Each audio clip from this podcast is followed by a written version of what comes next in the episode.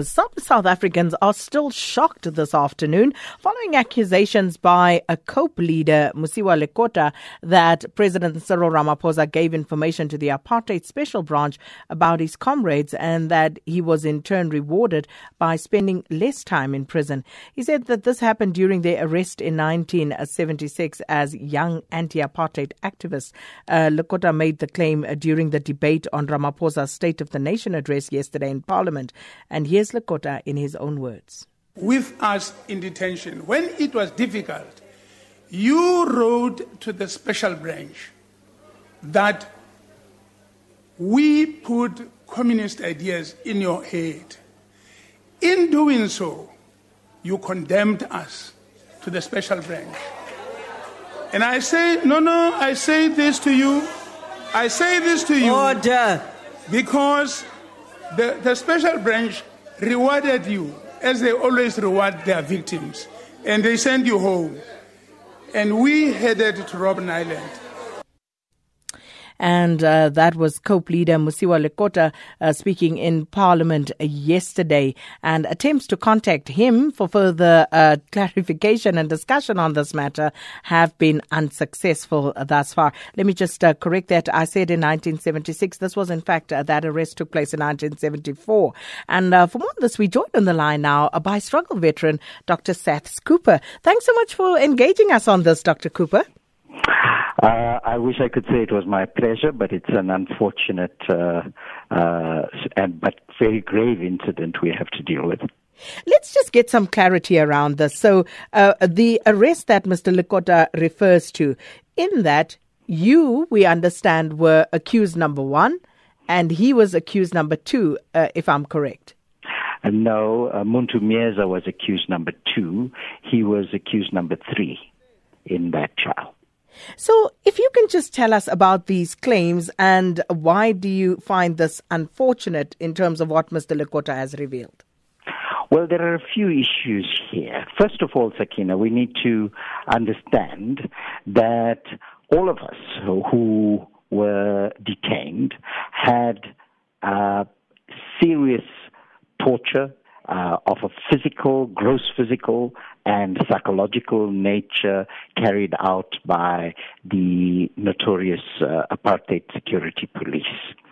And we've had a TRC uh, that explored all of that. It is also true that most of us as detainees uh, attempted to respond to the questions of uh, interrogators uh, and sometimes giving certain answers to pass muster. Those are conditions of extreme oppression and torture. Now, Mr. Lekota is uh, not talking about that. He's talking about uh, the president allegedly writing to the security police. Uh, some letter, which is news to me, and as it is news to all the others who were detained, and there were some 200 detainees during that period from September 74 till the end of that year, and the following year we were brought to trial. This never emerged during our uh, trial, uh, and the president was an activist. Uh, he was a student at the University of uh, the North, which is now the University of Limpopo. He was involved in student politics, was a member of SASO.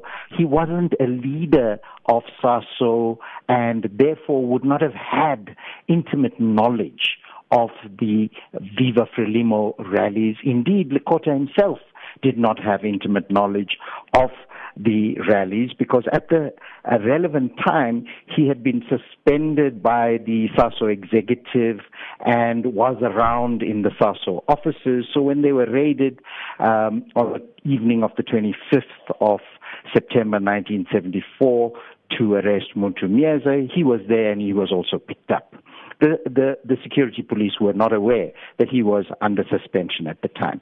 Nevertheless, he was a co-accused and was a comrade and contributed immensely uh, in the struggle. What he's alleged is uh, in a process of parliamentary privilege. He has not produced any evidence uh, confirming this. There was enough opportunity to do so, and it's curious that this is raised now, particularly in the run-up to an election, and Mr. Lekota scrabbling to garner political support.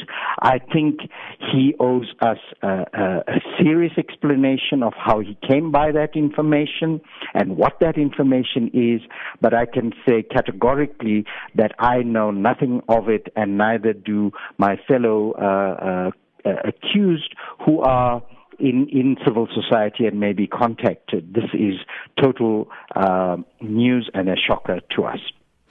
And of course, uh, I have to ask you, what impact do you think the statement is likely to have on President Ramaphosa, uh, especially in the current climate? And it is, of course, an election year.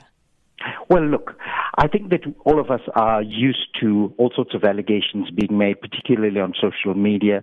Uh, Parliament has tended to have all sorts of things raised, but it's easy to allege anything to make it stick and provide the evidence for it is onerous. And I think that here we're dealing with a scurry for uh, political uh, support. And there are all sorts of rumors floating around in the social media space about our president, what he's alleged to have done in business and all sorts of places.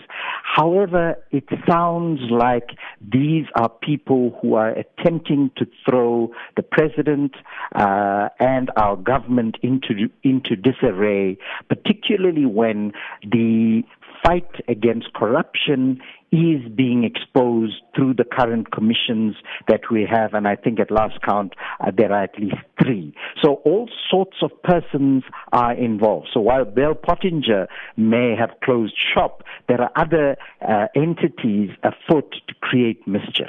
I think we're well advised to uh, be very cautious, to look at from whence such a claim arises, under what conditions, and be very careful to allege something that has damning consequences.